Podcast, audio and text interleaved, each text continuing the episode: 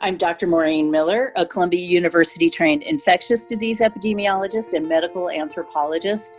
And I love that combination because I've worked in infectious disease prevention my entire career.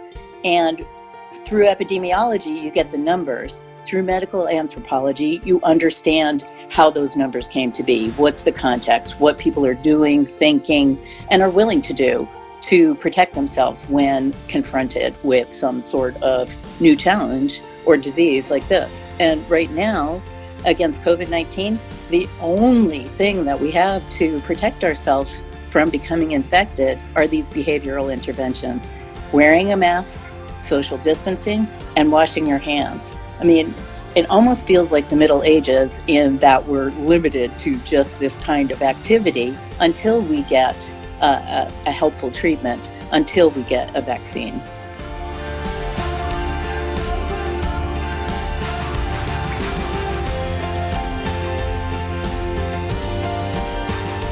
Welcome to another episode of the Wonder Podcast. And today, your host, CCB, is going to have an interesting conversation, actually, very interesting conversation with two folks. We have Brandon Cook, who is the founder and executive director of Workplace 2030, with us, and also Dr. Maureen Miller, who is an epidemiologist and a medical anthropologist from Columbia University.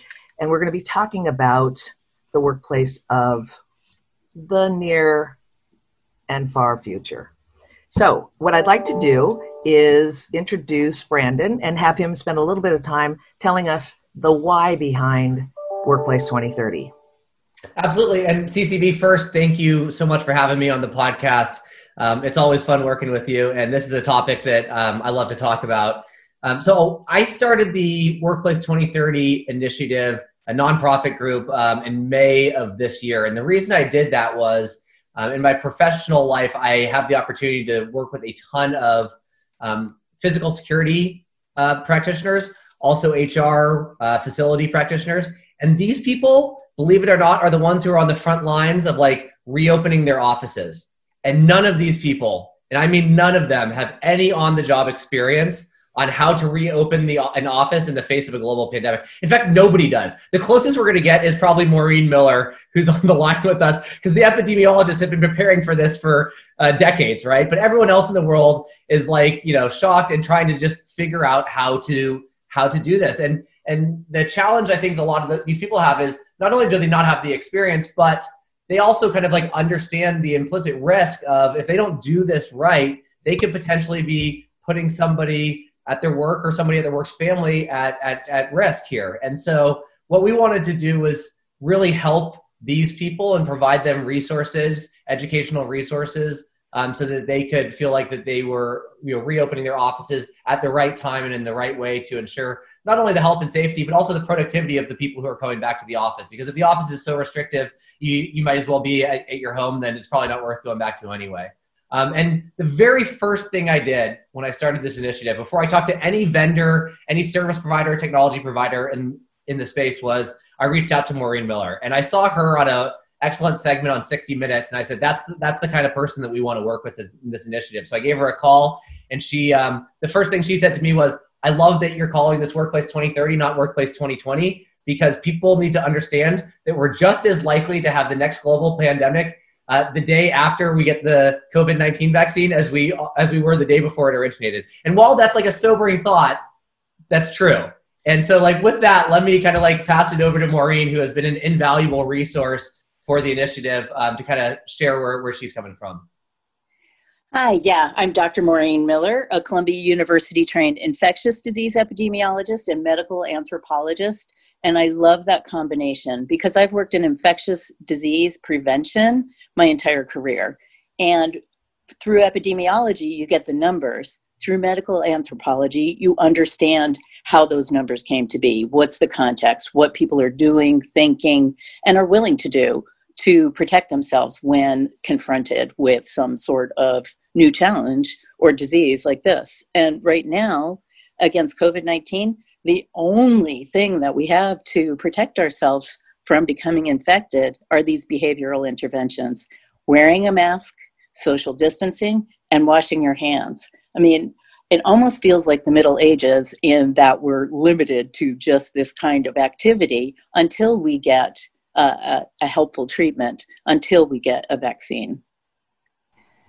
Okay, that is just so fascinating. And the idea of the combination of science and behavior, uh, behavioral science, if you will, but in the, um, the anthropological perspective, it raises the issue of how are people behaving? There's the disease, and it has its own sets of behaviors, and then there are how are people going to behave. So we had a little bit of a conversation about the when in this progression of understanding how to behave. When do you think, Dr. Miller, that offices are going to be able to be reopened? I think it is going to have to be very evidence based in order for people to feel comfortable and confident going back to an office. I mean, personally, I'm terrified of going into an, a public interior space unless I know that there have been precautions taken and that they really, really don't want me to get sick. And um, I've worked with Brandon uh, around architectural concepts, about around psychological concepts that we have to deal with in order to make people feel safe and to actually be safe, because you need the two elements. People who come into an office because they're forced to and they don't feel secure, they're not going to get work done. I mean, as Brandon was saying. So you have to really be clear, transparent, and there are data available that allow us to understand when we should reopen, and we've talked a lot about reopening around the world and especially in this country. What we haven't really given a lot of uh, time to discussing is what happens, what are the tell points when we should perhaps close again. Oh, well, that's sobering. Uh, and, and saying that, um, I was I was amused that uh, the byline on your biography reads "Prevention is the cure," and absolutely, we're going to keep running back into the whole nature of the behavior of of folks. So, Brandon, when you were thinking of Workplace 2030, and and Maureen was your first call, um, did you have anything in your mind, um, any concept about uh, the the amount of information that was going to be required to share with those human resource and facilities folks within organizations? Um, I don't think I had like a clear idea of exactly what information or what volume of information they, they were going to need to consume. Um, what I did see was that they like the volume of information that was being uh, put, like projected towards them was tremendous. So there was like this incredible vendor frenzy going on in, in March and April and still today, where every vendor, you know, either workplace services or workplace technology is trying to, you know, kind of reposition their existing offering or any new offering that they're working on as being, you know, like uh, solving the you know, workplace health and safety thing. And it was like abundantly obvious that some of these claims were way beyond reality. Um, it was also abundantly obvious that there was not going to be one vendor or service that could basically fix this problem for people that they could outsource this to, right? You know, I'm sure in five years there will be you know some large consulting company that the next time this happens to you can say, hey, you guys own reopening my office now. You do everything, get up, you know, and then you tell me when it's safe to bring my employees back right now. And that company will have liability insurance and all that other kind of stuff, right? But that doesn't exist right now. Everyone's doing it for themselves. They're bootstrapping it.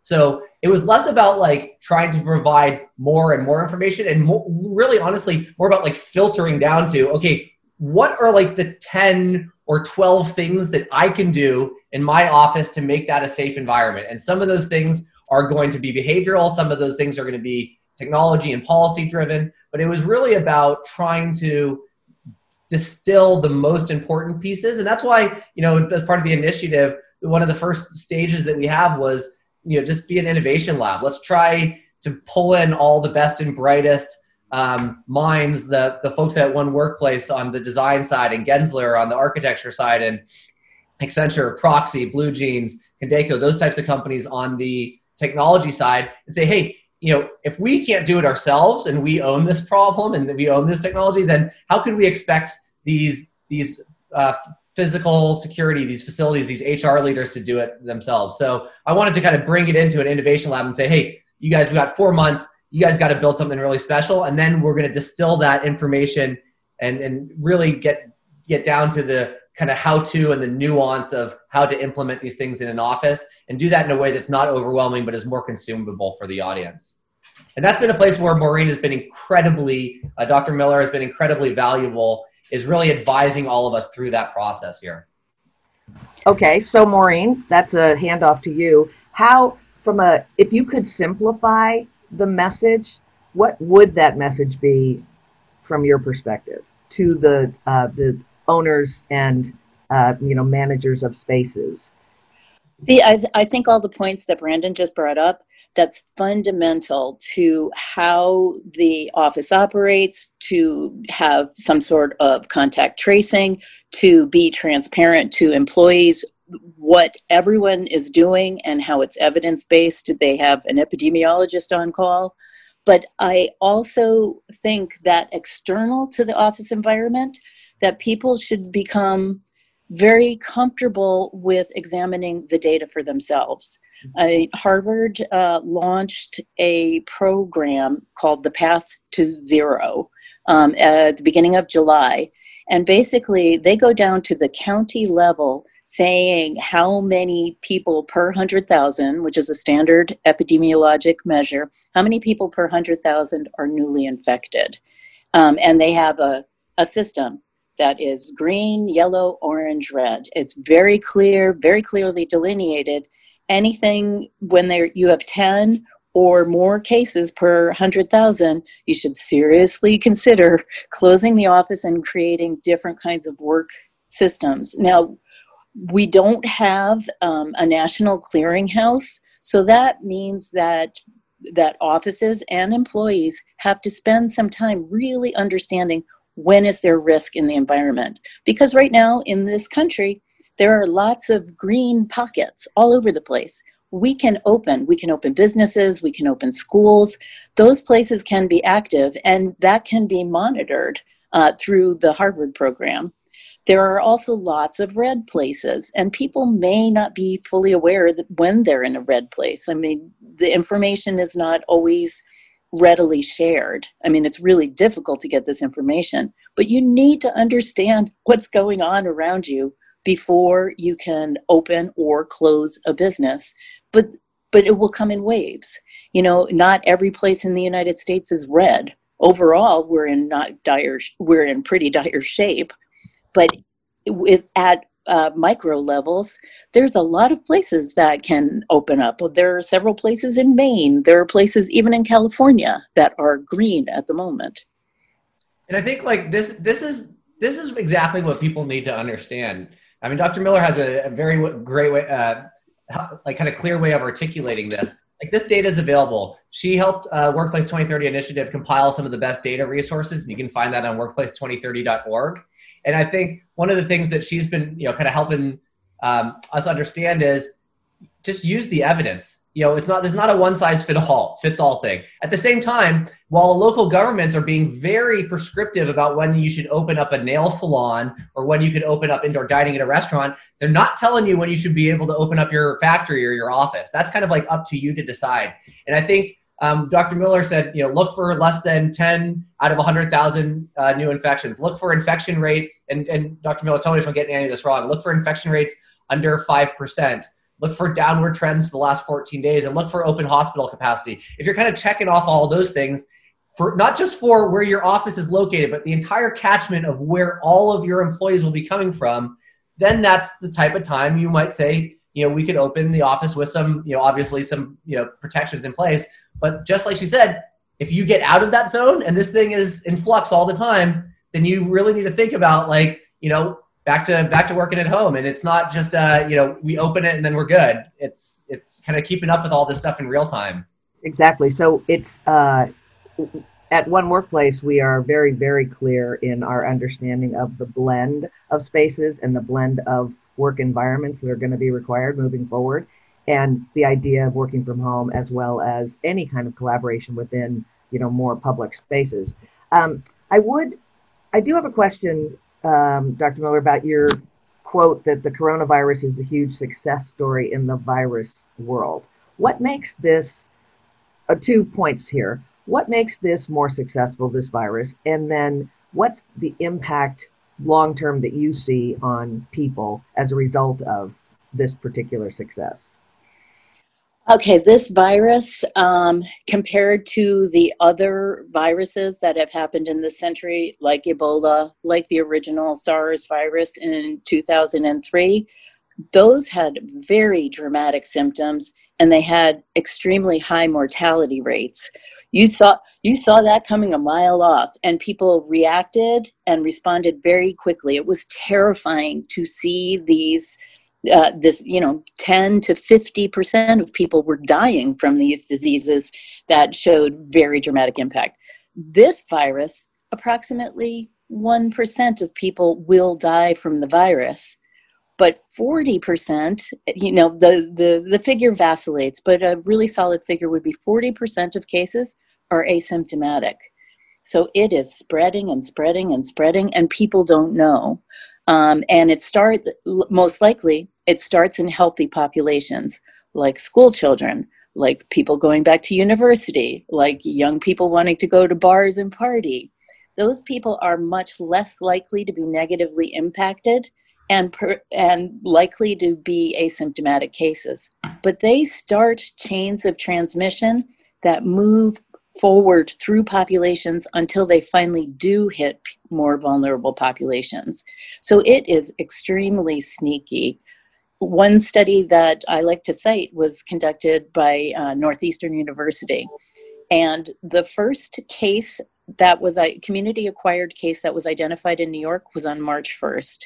They estimate that more than 10,000 people had already been infected in New York City prior to identifying that case. And we, we were looking for it and we missed it twice. This guy had to come back to the hospital three times before they said, oh, wait a second, this is COVID ID. Mm-hmm. Oh, that's that's scary. Okay. Yeah. Um, and, and then the you know everything that you're sharing with us just underscores the the challenge to human behavior the the connection between the amount of information that you should be responsible, personally responsible for understanding, and then the behaviors that you, shifts that you need to make in order to keep you and your family and your colleagues, you know, and your community safe. Um, so I saw a note of something that you had worked on with using social media to bring research science into um, into the mainstream to help change and shift behaviors. Could you speak a little bit about that? And, and sure. impact it might have in today's world? Yeah, I think utilizing social media to get out the clear, concise messages that have been uh, garbled over the course of the epidemic, certainly in this country, but I'd say globally as well. I mean, some of the most effective public health messaging in the United States was around flatten the curve, right? So, flatten the curve. We have flattened the curve but we are having f- over 40,000 new infections daily. That's not good. That's really bad. What the, the message that was missing oh, you need to bring the, the curve down till you're having very few infections where you can actually identify new infections quickly, isolate them, track down their contacts, quarantine them, and contain this virus. We have never contained the virus in this country ever which is really scary. But that message isn't going out there. You can make fun, goofy, clear messages that include history. I mean, I made a video about the importance of social distancing and what uh, exponential spread really means. So, for example, if one person gets infected, at the end of 30 days, one person gets infected, they infect on average three people. At the end of 30 days, they will be responsible for 254 new infections. If you can, through social distancing or mask wearing, if you can cut that in half, that same one person at the end of a month will be responsible for four new cases. So that's why, and we only have behavior. We really do. Wear a mask, even if it's uncomfortable, even if you don't want to, wear a mask, personalize it, and keep social distance. And that's going to become increasingly more important as we as the weather gets colder and people are inside more and in public spaces. Will really be we'll really have to maintain that. Yeah, and that's and I sorry, go ahead, CCB. No, you go ahead.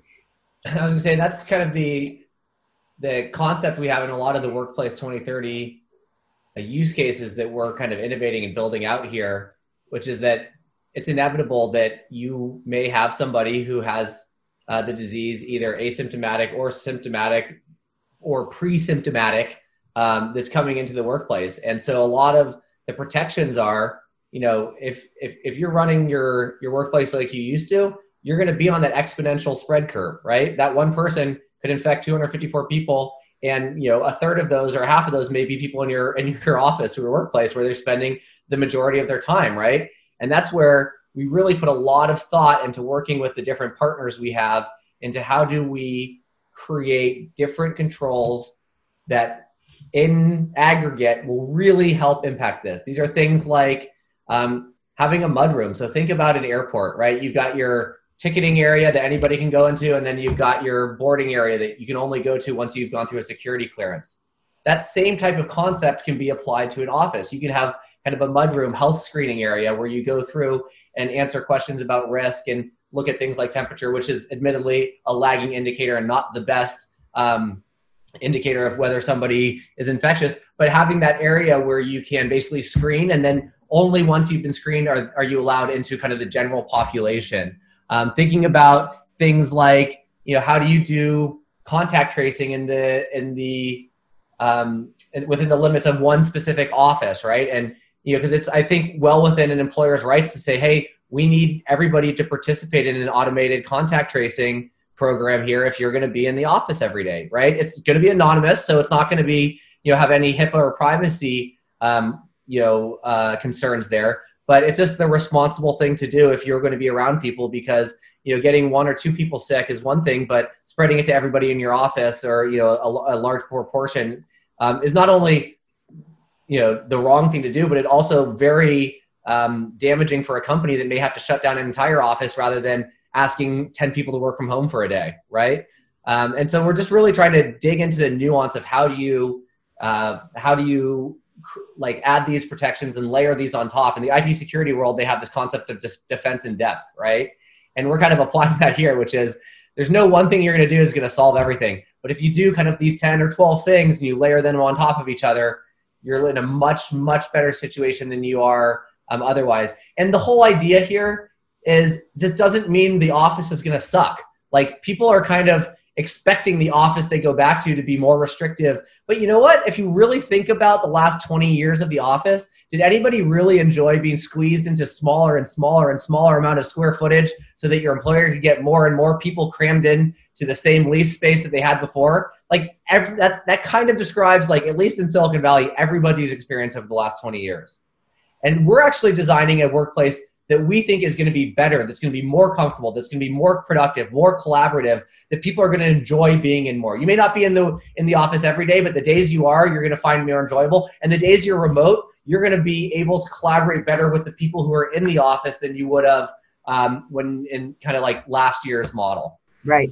I will say, I think it also is going to be. Um, it's very uh, appropriate that the space that you have uh, gotten for Workplace 2030 is in a downtown high rise, and it is similar to layouts that many offices may currently be, um, you know, be planned under, and therefore, it's it's demonstrating that all of these new behaviors and all of these new technologies and all of these new resources can be implemented anywhere. It doesn't have to be a brand new, uh, you know, tilt up, a brand new workspace, a brand new campus. Um, so I, I, do think that um, we're winding down our time. And so uh, my last questions would be um, for Dr. Miller Is there anything besides what you've already shared with us, which is enormously valuable and I think very, very simple, so we can glean and maintain kind of the understanding. Is there anything else that you'd like to share with us as a as a final note?